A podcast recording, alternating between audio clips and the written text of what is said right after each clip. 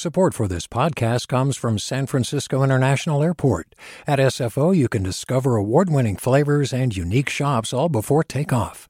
Learn more about what's at SFO at flysfo.com.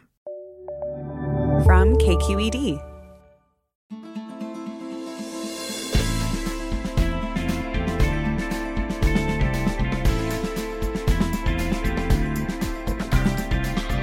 From KQED in San Francisco, I'm Alexis Madrigal. There's a certain dream to the small business. You can, quote, be your own boss, earn a living without moving up the corporate ladder, do things your way, according to your own ethics and standards. But the reality is often much tougher, from local restaurants to manufacturing, logistics, or just filling some niche in the local part of the global economy. These things are tough, and they've gotten tougher in the era of globalization, industry consolidation, and of course, the pandemic. Pulitzer Prize winning reporter Gary Rivlin joins us this hour to talk about his new book, Saving Main Street, and what happened to small business during the pandemic. Some of the story you might expect, but a lot is surprising. That's all coming up next. After this news,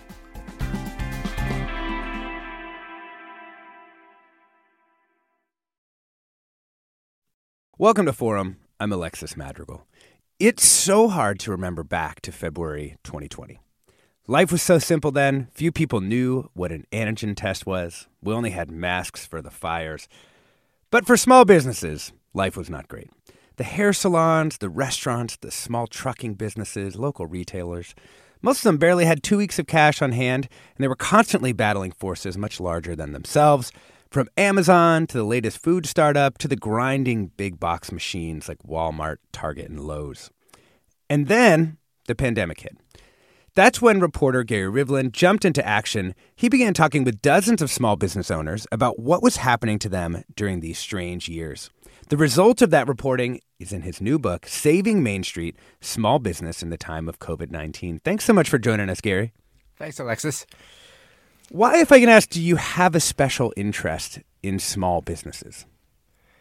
Uh, well, my dad was a small business operator his entire adult life, so I guess I grew up in it, and I, I saw firsthand how hard it was, how hard it is, even in good times. And when COVID hit, you know, thinking like, wow, you've got recessions and the internet and big box stores and chains, globalization. And wow, now you have this. And I, I just, I, I got really scared. I, I really thought there'd be this great small business die off and thought maybe I'd chronicle it, see what was happening. Mm. Now, you have been thinking about doing a small business book for a long time, in part because of this the role that small businesses play in the American narrative, this kind of self congratulatory uh, spirit we have about our entrepreneurship, and that small business is the sort of quote unquote backbone of the economy. Is that stuff true about small businesses? Well, I, I, I do think there's something essential to being an American, you know, we, we threw off the yoke of the king, the repressive king, and ventured off on our own. We love the rugged. We love independence. And so I, I do, you know, we, we hear stories of the old days. It's the blacksmith and the general store owner, the apothecaries and stuff. So I, I do think there is something fundamental. And even though you hear politicians write left and in between. It's one of the few things our politicians can agree on that it's the backbone of America. I hate to say it, but I kind of think chains are the backbone. The thing that connects us is we all know there's an Applebee's or a McDonald's or a Lowe's or whatever.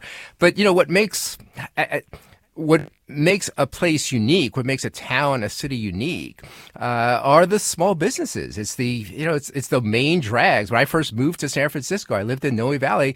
You know, I love Noe Valley. What did that mean? Well, it meant a few things, but I love 24th Street. I I, I love the wine shop, the cheese shop, the places I'd like to to go. And you know, as you pointed out in the intro, that uh, small businesses seemed an endangered species even before uh, the pandemic. And you know, imagine if you know half of them did go out as people feared. You know what?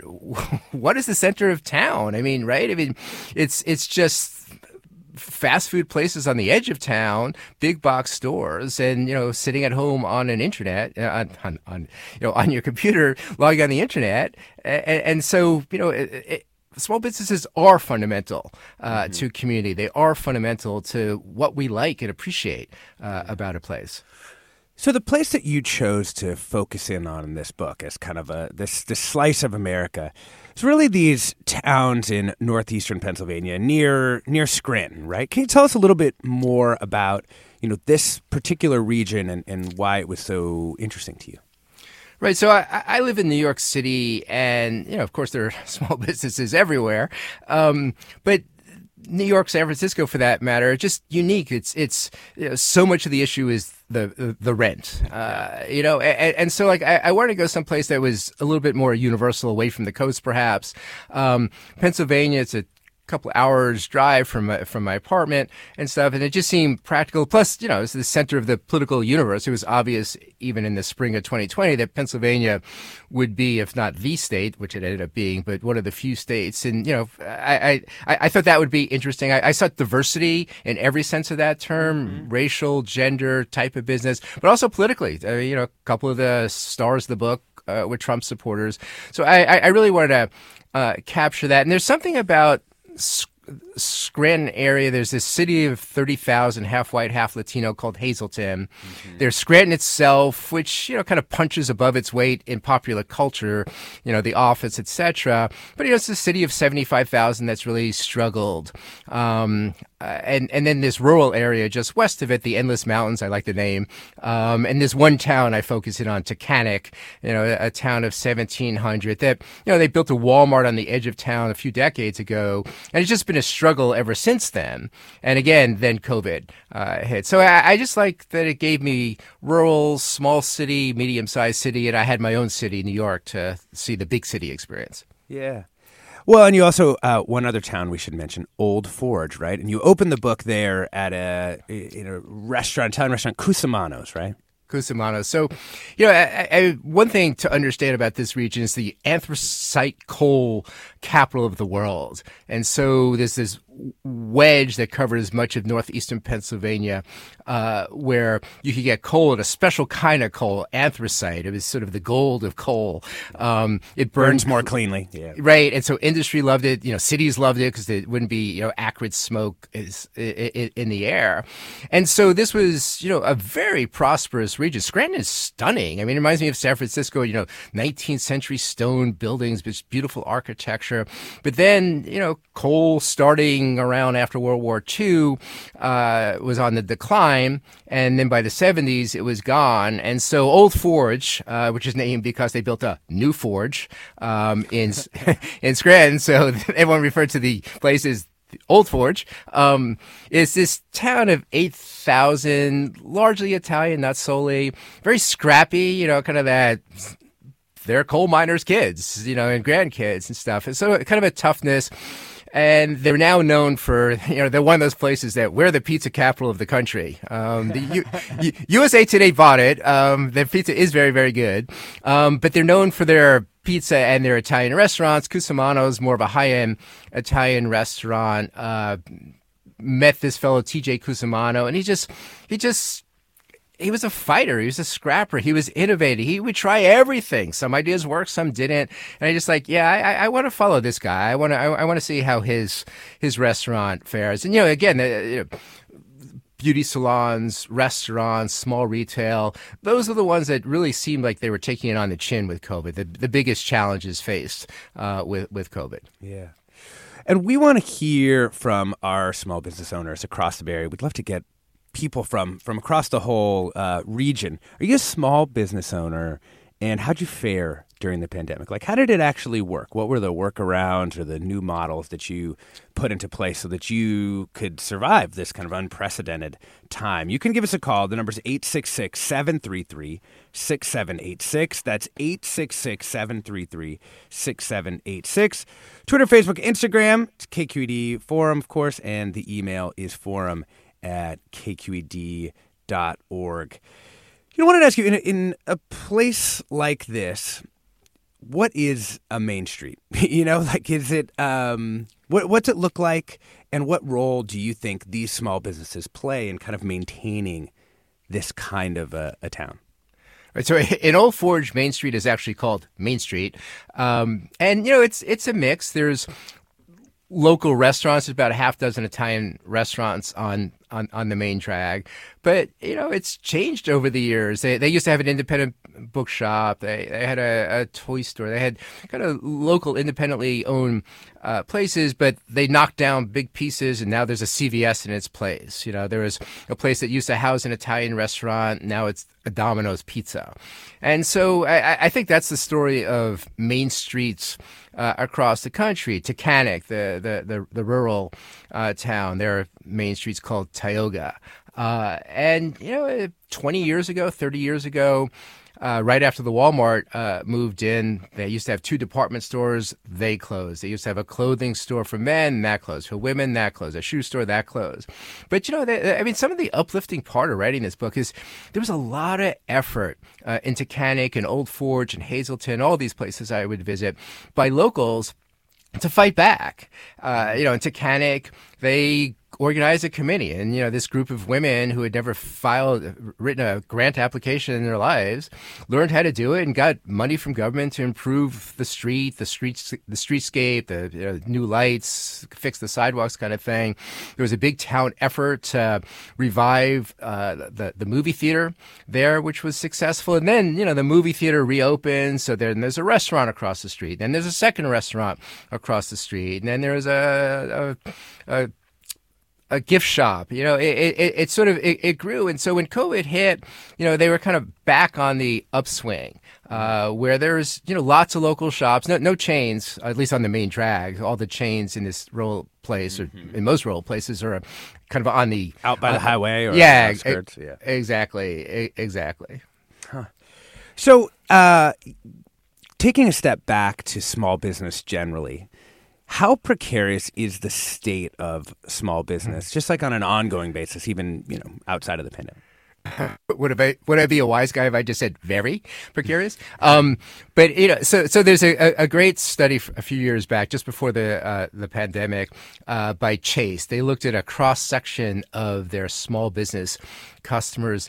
The average small business in America, uh, according to Chase, their study had 19 days worth of expenses. 19, you know, they, they had money enough money in the bank to cover 19 days of expenses. So restaurants, small shops, they live hand to mouth. And then, then they broke it down by race. And, you know, if you're a black owned business, it was, I can't remember the exact number, more like 13 or 14, 12 days, something, something like that. So when COVID hit, like, okay, we're a, a, a, a shop all through Pennsylvania, you know, all non essential retail was shut down completely. And so the, some of these places were bringing zero revenue, but have no no cushion and all. And you know, you could say it's an equal opportunity virus, right? It, it, it, affected you know Lowe's and Target just like it affected JR's Hallmark in Tunkhannock, Pennsylvania.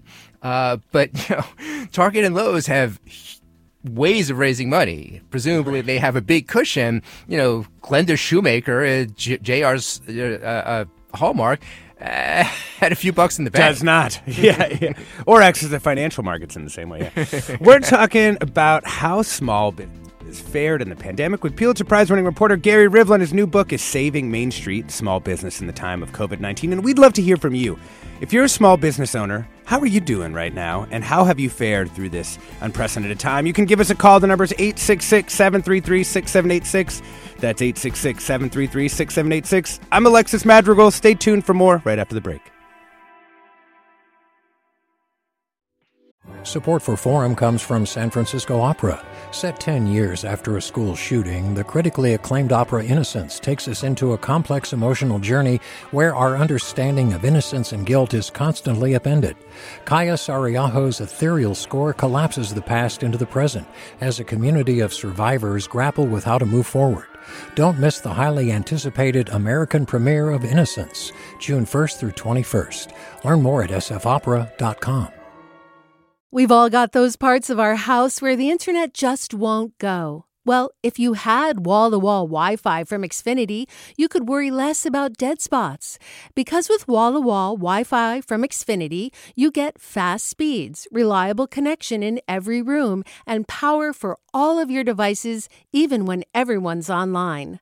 That's wall to wall Wi Fi only with Xfinity. Restrictions apply, not available in all areas, actual speeds vary. Welcome back to Forum. I'm Alexis Madrigal. We're talking about small business in the time of pandemic with Pulitzer Prize winning reporter Gary Rivlin's got a new book out, Saving Main Street Small Business in the Time of COVID 19, just came out this week. And Gary, I'm going to bring in our first caller right here at the top here, Tracy in Santa Rosa. Welcome.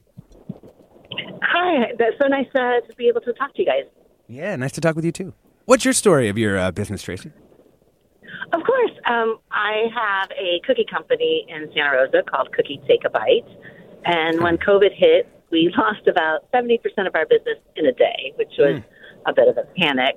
Um, so it's like, you know, I think, you know, as small business owners, we're scrappy and, and it's a hustle, right? So, you know, we, you know, tried to look at what we could still do, what we could do well. And so we really just kind of pivoted and you know we've got cookies and we only do cookies so you know we have to be really creative of you know where can who, who still needs cookies?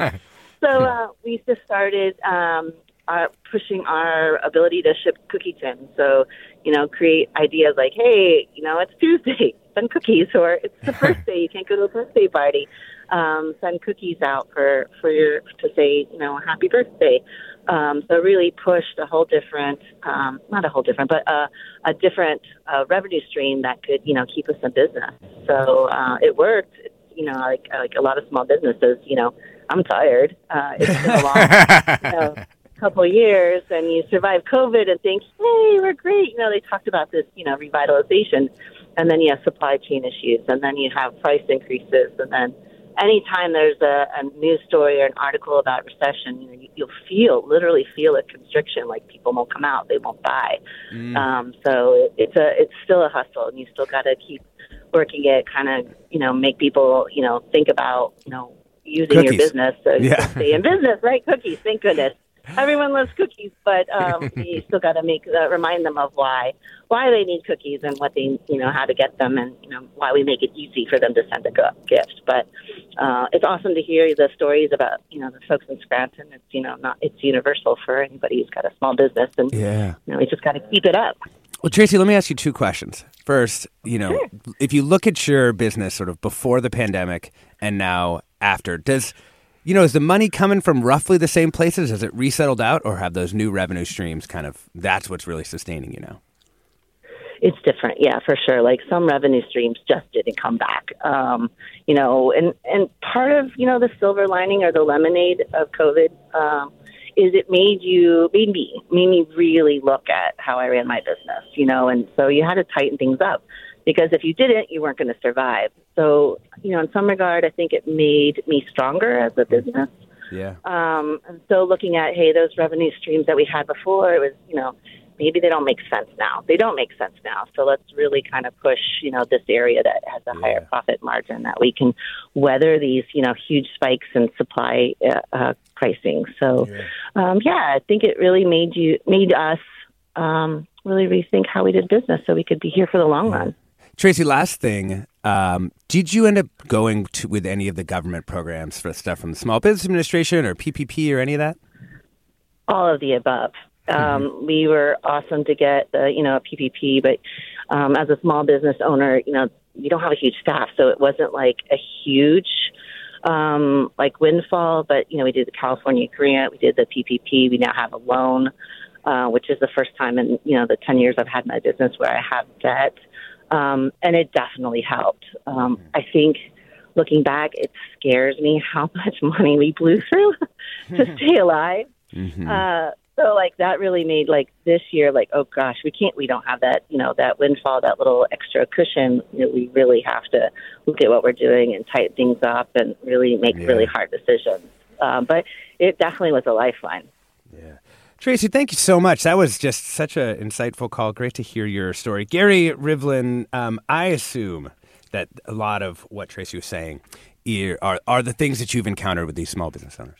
Exactly. I mean, starting off with the creativity, you know, just just people made do. There is something about the entrepreneurial spirit. We, we you see it in Silicon Valley and in, in tech, and these businesses are different. You know, they're not two person businesses that hope to be two million or, or, or two thousand person businesses, um, but there's still that grit and that creativity. Like I, I, I by coincidence, not chocolate. Excuse me, it's not cookies. It's chocolate. Uh, one of the uh, main businesses I focus in on, the, the only one not in northeastern Pennsylvania, are these uh, three black siblings behind Soul Cacao, a, a craft chocolate maker. Before the pandemic, 90% of their business was selling to cheese shops, specialty shops, that kind of thing. That just went away in the 1st months of, of COVID. And now today, 50% of their business is online orders, and much of the rest are corporate customers. You know, just as mm. Tracy was saying, like, hey, buy our bars and send them to your customers, send them to your employees to say thank you. That kind of,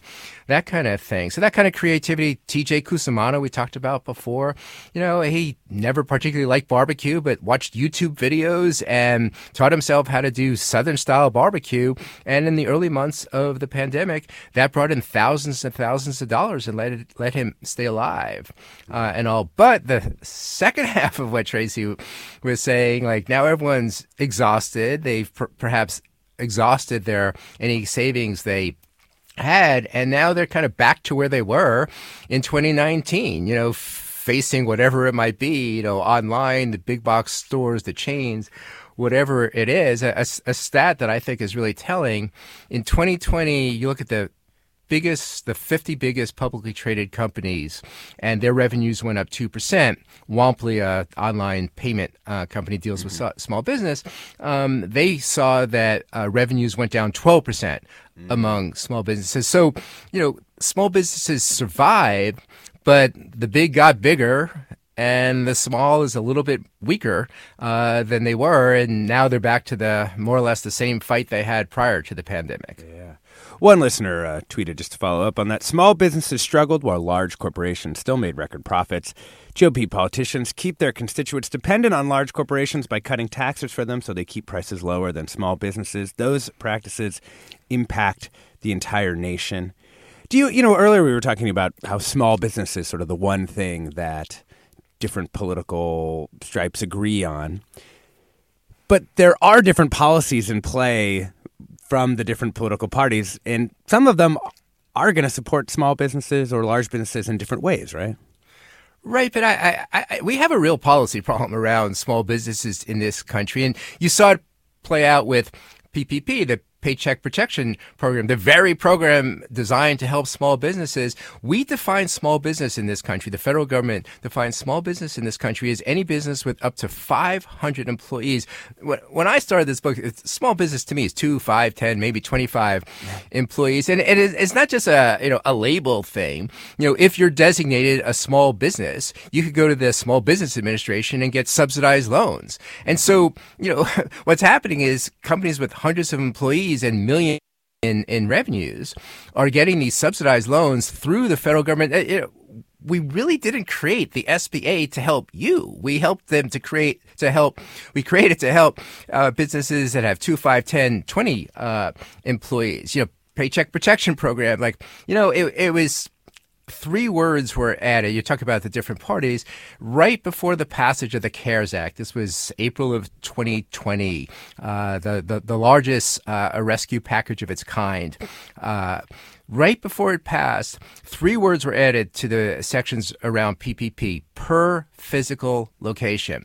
Marco Rubio and Susan Collins, two favorite senators, I'm sure, of Bay Area listeners, added those words. And what that meant is, you, did you wonder how did Shake Shack get a PPP loan, a small business loan? Well, they have 6,000 employees, but per location they have whatever 20 40 50 and they and they qualify. And you know they ruth's chris the ones that got a lot of attention were shamed into giving back the ppp money. But 400 publicly traded companies uh, re- re- received ppp loans. Uh, those who were backed by private equity there was a study out that showed that 1.2 billion dollars of federal bailout money aimed at small businesses went to those backed by private equity. PF Chang's, uh, you know, Five Guys, a long list. You know.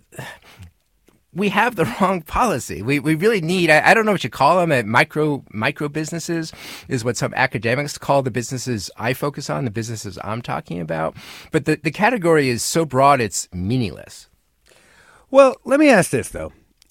Should we be supporting small businesses? Because you know sometimes you you see this with farmers that there are certain characters and mythologies around the political figure of the farmer or the small business owner. Does it actually make sense to provide extra government support for small businesses? Like, what's your argument for that? Yeah, it, it's interesting. There is a book out there called Big is Beautiful, and these are t- two academics uh, who make the case that we shouldn't support small businesses because the truth is that large corporations tend to pay their employees better, tend to have better tend to have benefits. Most small businesses, many small businesses can't afford to give benefits. You know, the small chocolate maker I, I was just referring to a few minutes back, you know, it's a half a million dollars in sales a year. What, what is Ghirardelli or Hershey's? Billions and billions. So they they obviously contribute a lot more uh, to the economy. But I, I'll go back to what I said before. Like, what is a community mm-hmm. without local businesses. I mean, we, we can't have like every town is just, you know, a different subway owned by a different franchise, you know, uh, owner. Oh, we can, Gary. Oh, we can. Take a look around. Yeah. Yeah. well, we, we need more than just that. How about that? You know, yes, that that is the reality. Not, not, nothing against Subway. You know, I, I, I, like my Subway sandwiches, but it's it's um, you know, I I, I, really think a, a pharmacy. I, I I could go to a CVS, is one one block from my apartment but I walk the extra few blocks. I like Claude the pharmacist. I, I, I don't know. I, you know, what, what is the Cheers thing? Everybody knows my name. Like, you know, Larry the butcher, you know, Tony my fruit and vegetable guy. I, I, I don't know. I, it, it, to be part of the world, to have a community. Uh, Jane Jacobs has a, a famous quote uh, that you know the the ballet of the sidewalk. You know, it's like without the local shops, the quirky shops, the essential shops, the specialty shops. I, I, I, I don't know. It's just not a world I, I want to live in. And in fact, 1953, Dwight, Dwight Eisenhower with the Republican Congress, they created the Small Business Administration. I think they made a mistake by saying you know, a small business is up to 500 people. But, you know, the, the, there was a time back when, uh, when government did value uh, small business. Now the whole system seems rigged against small businesses. I think we're just, what we need to do is just kind of even up the playing field. Well, and I, you know, I actually totally agree that small businesses are important in part because we can't really capture, you know, the positive externalities, as the economists would say, of businesses that actually care about where they are right? I mean, that to me, that's the the big difference. Like they actually care about where they are. It's not just like they drew a map of the country and said this is the most profitable location. They, in fact, were like, I would like to be here because this is where I live and I care about this place. And, and they're essential to the local economy. Like, you know, when the Walmart is on the edge of Tunkhannock, Pennsylvania, all the profits are going to, to Arkansas.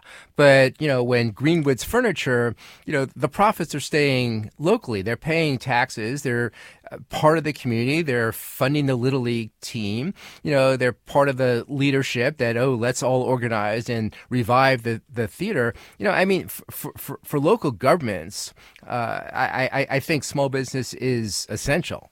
Mm-hmm. Let's bring in another caller, uh, Chad in San Francisco. Welcome. Yeah, hi. Uh, can you hear me? Yeah, sure can. Go ahead.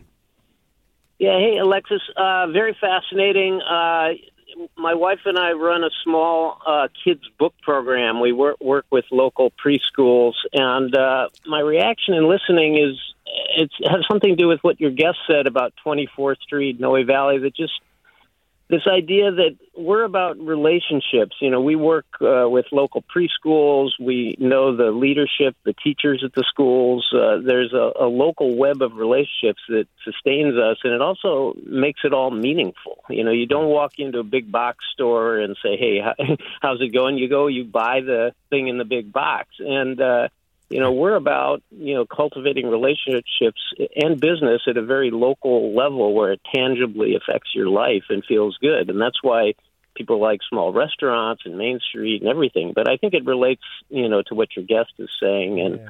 you know our book program has made it through the pandemic because we have these special connections with local preschools which are also like small mm-hmm. local operations. So it's this whole different ecosystem that exists independent of Amazon and huge stores. And uh, you know, I think this is something of what your guest is getting at. But uh, um, I just wanted to interject that I this resonates with us tremendously.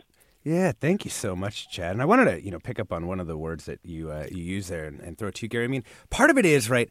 There is there are these different networks, right? I mean, the the supply chains and the sort of like personnel structures and the financial markets that big companies can access are just totally different, right? Even down to who they bank with, right? I mean, community banks oftentimes do work with these uh, small business owners.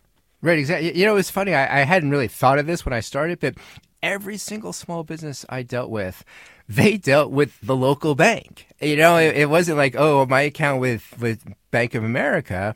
It was the community bank or whatever it was called, if not mm-hmm. on their main street, then in the main street in the town next to them. And, you know, picking up on something Chad said, I, uh, I, as a newspaper reporter, I was sent to New Orleans right after Katrina. The you know eighty percent of the city's flooded. My piece of the story was the rebuilding, and you know talking to the various neighborhoods that were flooded out. And time after time, it was so consistent. No matter what the neighborhood, uh, you know, middle class, you know, uh, working class, whatever, didn't make a difference. People talked about two things. They talked about their neighbors. Will their neighbors move back? Will it be the same if my neighbors don't move back? And the other thing was small businesses. The you know the, the dry cleaner, the restaurant they loved. You know, it, it's like it really is community. It really is the fabric that holds us together. And for them, if their neighbors didn't come back and if they didn't have the local things they always loved, and, and it, it just wasn't a community anymore for them. Yeah. Uh, got some great uh, comments coming in. Uh, Pam writes, I grew up with my parents working in a ma and pa grocery store in Los Angeles. As the oldest, I learned the business and remember the big grocery stores trying to drive us out during Tom Bradley's first run for mayor. Hmm. I believe small businesses are the entry point for immigrants to flourish in the USA. Joan writes Walmart led the way in undercutting prices so small businesses could not compete and would eventually go out of business. This is why once thriving downtowns no longer exist. What small businesses offer that big box does not is customer service. Even in my most broke student days, I shopped at small businesses at slightly higher cost because I want to shop in places that get to know their customers and their community, not something you find in a big box. We are talking with Pulitzer Prize winning reporter Gary Rivlin. His new book is Saving Main Street Small Business in the Time of COVID 19. We're also taking your calls. Are you a small business owner? How did you fare through the pandemic? Do you have experience to share with the sort of government programs that were aimed to help small businesses during the pandemic? Or sort of what workarounds or new models did you implement to help your business kind of figure out what to do? The number is 866 733 6786. That's 866 733 6786. Twitter, Facebook, Instagram, we're KQED Forum, and the email is forum at kqed.org. Wanted to note, too, not all small businesses did poorly during the pandemic. There were certain kinds of businesses that actually did uh, quite well because of the ways that society changed during that time. Nan writes, and we're going to get to this more after the break, but Nan writes, I am a self employed landscape designer in San Francisco. Other than the first month of COVID outbreak, my business boomed because all those people were stuck at home, looking at their yards and feeling stuck, often with kids at home. Have been busy ever since. My business became very essential. We'll talk about that more after the break. I'm Alexis Madrigal. Stay tuned.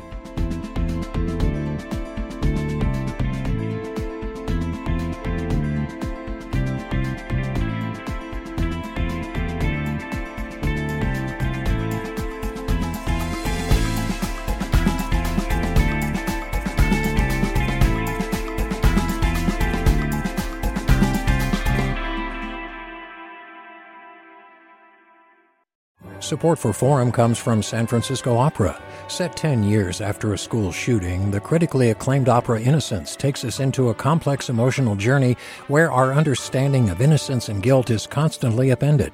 Kaija Saariaho's ethereal score collapses the past into the present as a community of survivors grapple with how to move forward.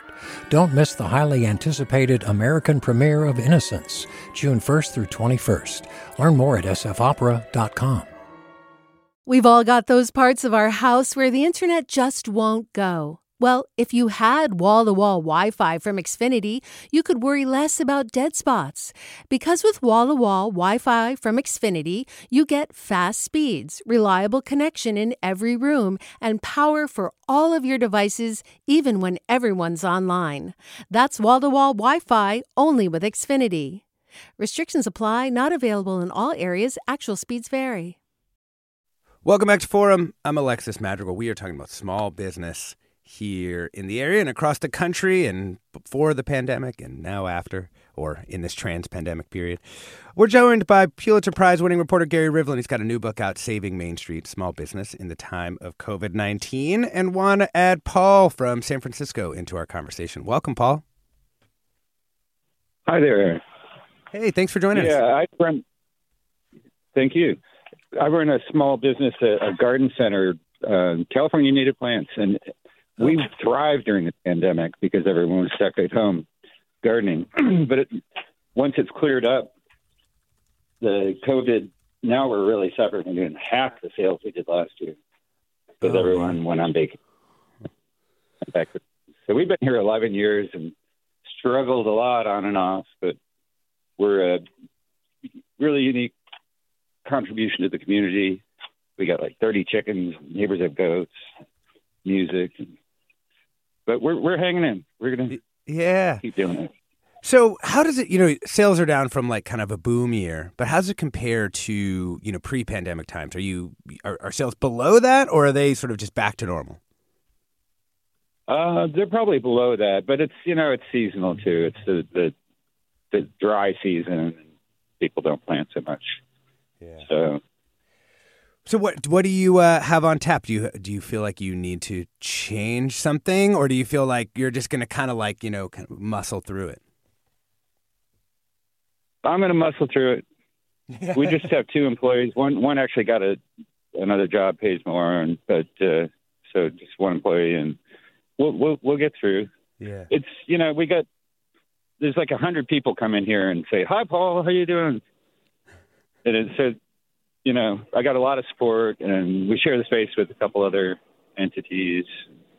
Yeah. It's great. It's my dream job. Yeah. It's all I ever wanted.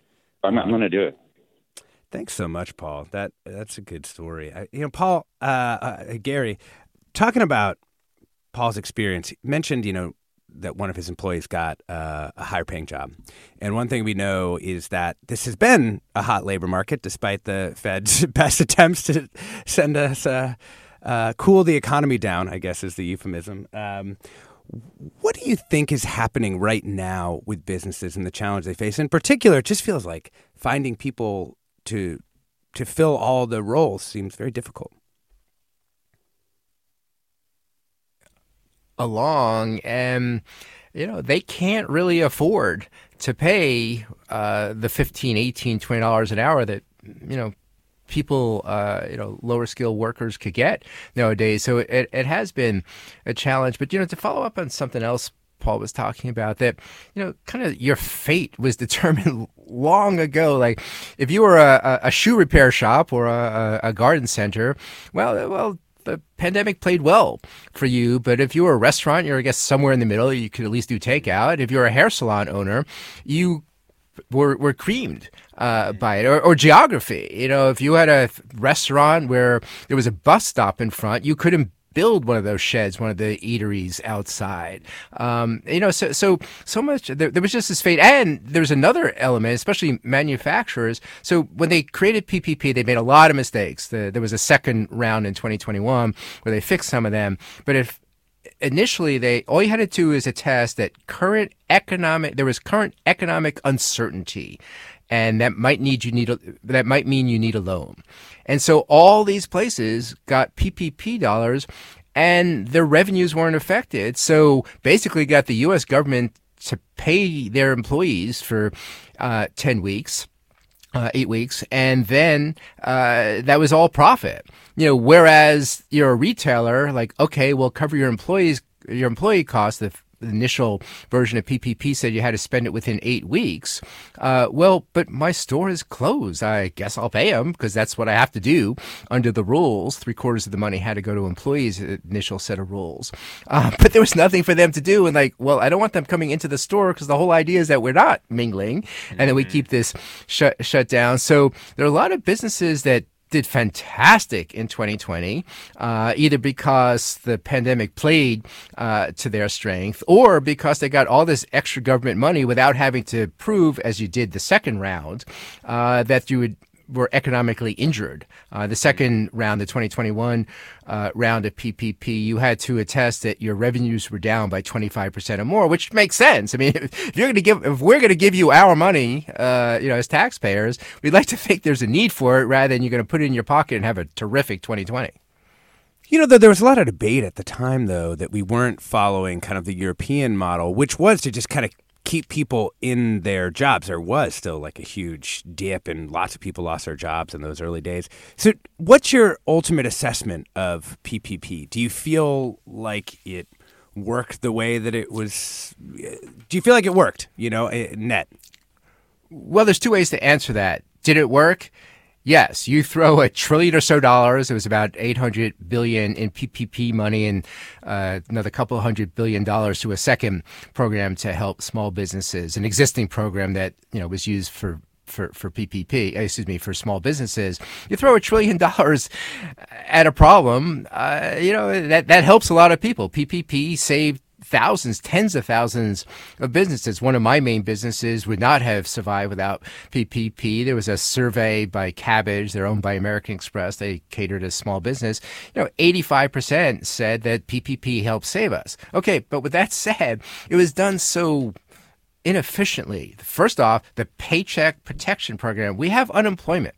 I don't understand why we came up with a small, we meaning Congress came up with a small business program that was all about keeping people employed. Like I said before, sometimes I don't want to have people coming to work because there's no need and we don't want people mingling. So the way it was initially written, 75% of the of the PPP loan had to go towards uh, employee expenses. Otherwise, you'd have to pay it back.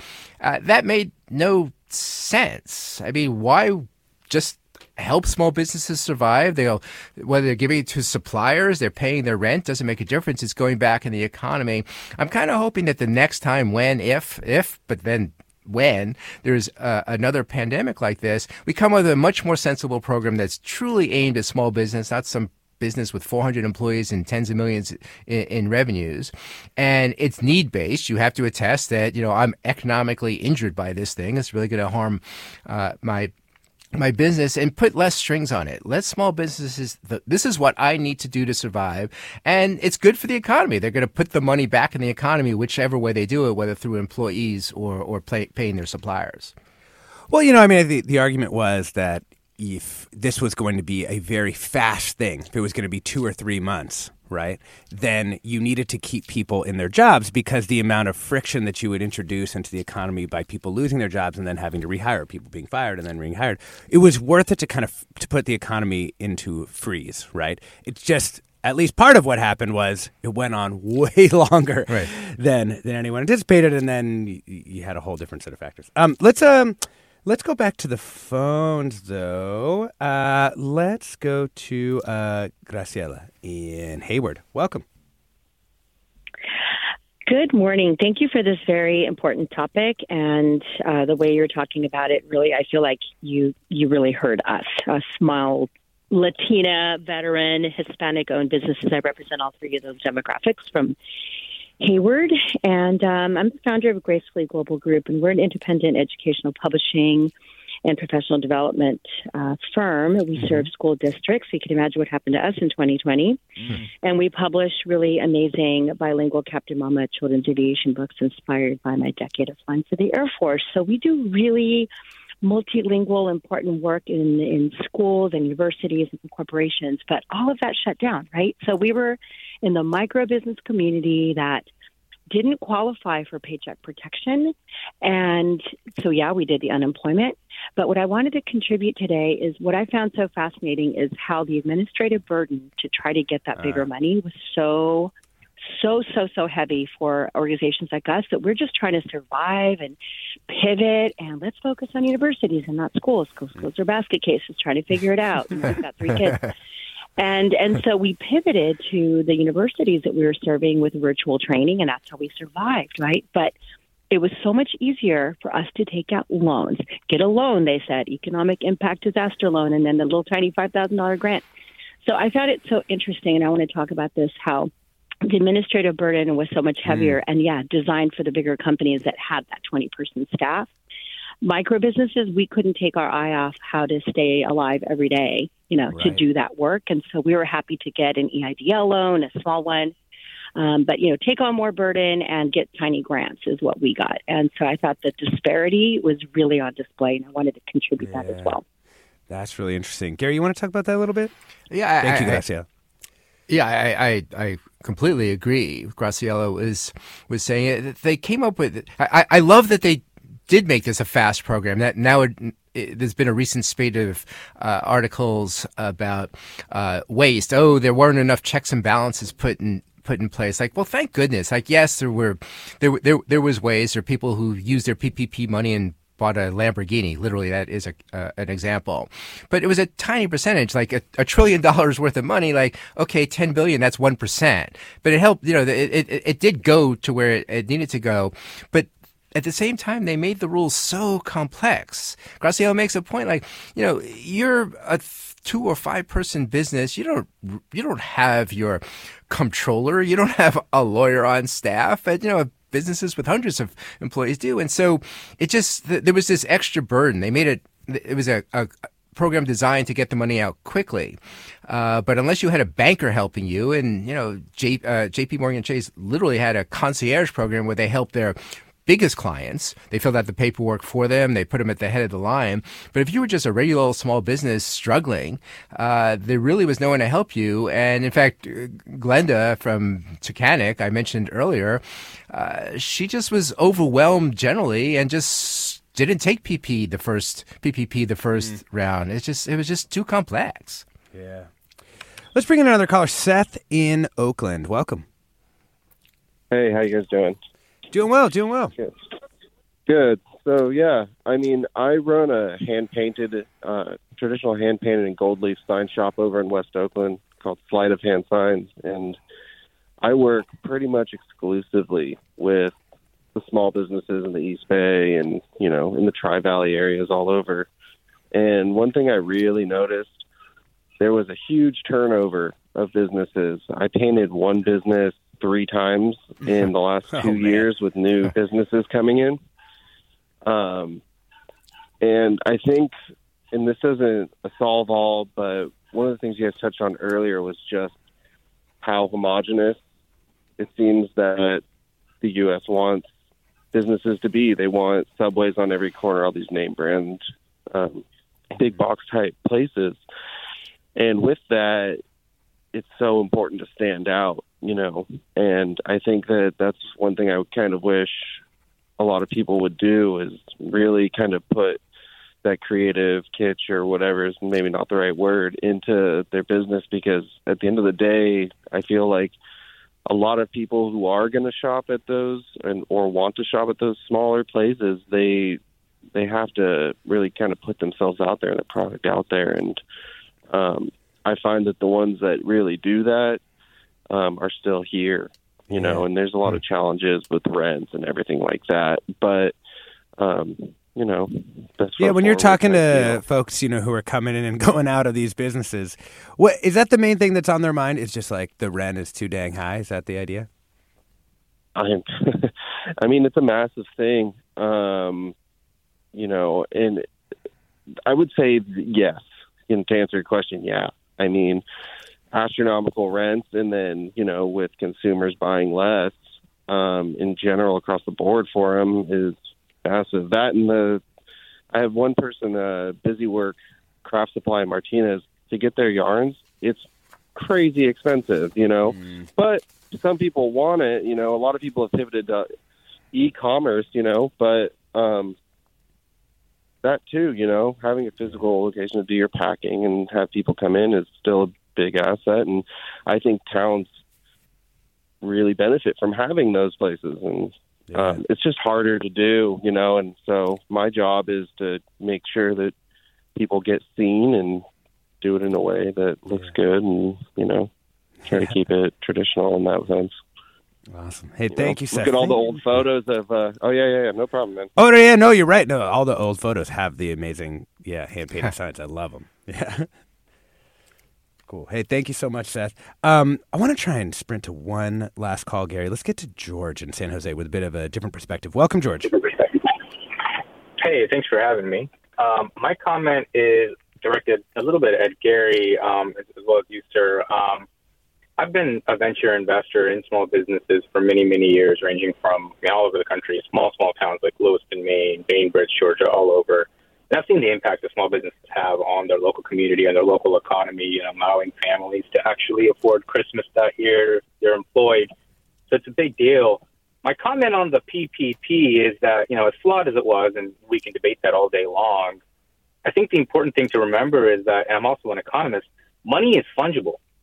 So as long as the money comes in and they're able to kind of pay for their employees, I saw a lot of my portfolio companies, you know, use that sort of extra money, if you will, uh, to, uh, you know, change their business models to allow them to even compete uh, in the COVID world, right? So companies that normally would be in, in person, building up an online presence or using sort of that, that cash cushion to, you know, create an account on Shopify or whatever it might be to just allow them to even play uh, in the COVID world and not just fold.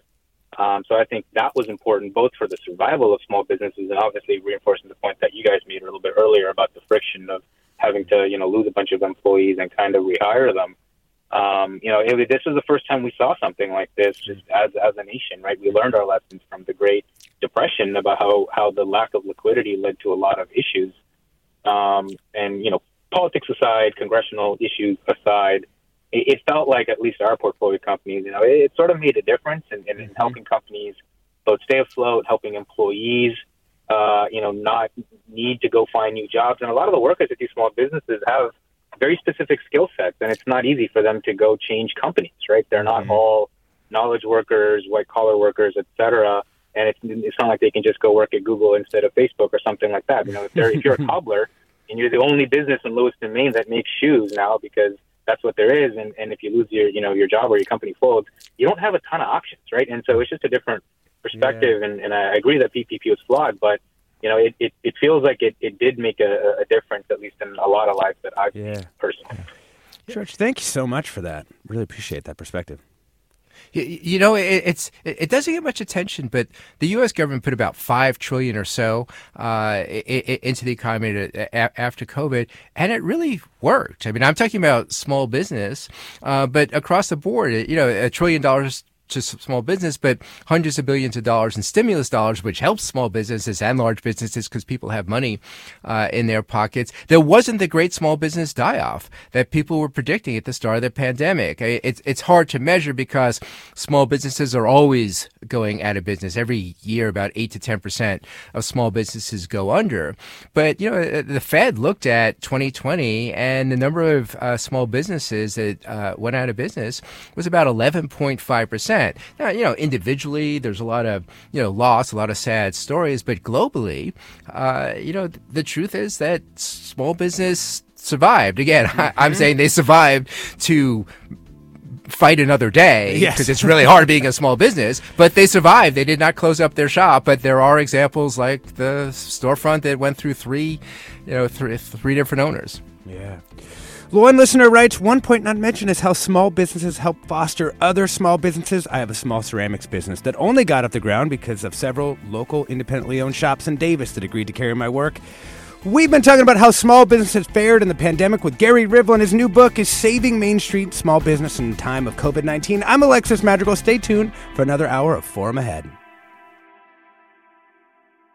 Funds for the production of Forum are provided by the members of KQED Public Radio, the Germanacos Foundation, the Generosity Foundation, and the Heising Simons Foundation. Support for Forum comes from San Francisco Opera. Set 10 years after a school shooting, the critically acclaimed opera Innocence takes us into a complex emotional journey where our understanding of innocence and guilt is constantly upended. Kaija Saariaho's ethereal score collapses the past into the present as a community of survivors grapple with how to move forward. Don't miss the highly anticipated American premiere of Innocence, June 1st through 21st. Learn more at sfopera.com. We've all got those parts of our house where the internet just won't go. Well, if you had wall to wall Wi Fi from Xfinity, you could worry less about dead spots. Because with wall to wall Wi Fi from Xfinity, you get fast speeds, reliable connection in every room, and power for all of your devices, even when everyone's online. That's wall to wall Wi Fi only with Xfinity. Restrictions apply, not available in all areas, actual speeds vary. Did you ever wonder what it's like to live alone, hidden in the woods, not speaking to a single soul for 30 years? Or wander the desert, uncover a hidden well, and dive to the bottom of the deepest water hole for 2,000 miles? The Snap Judgment podcast takes you there with amazing stories told by the people who live them, with an original soundscape that drops you directly into their shoes. Snap Judgment Listen and subscribe wherever you get your podcasts.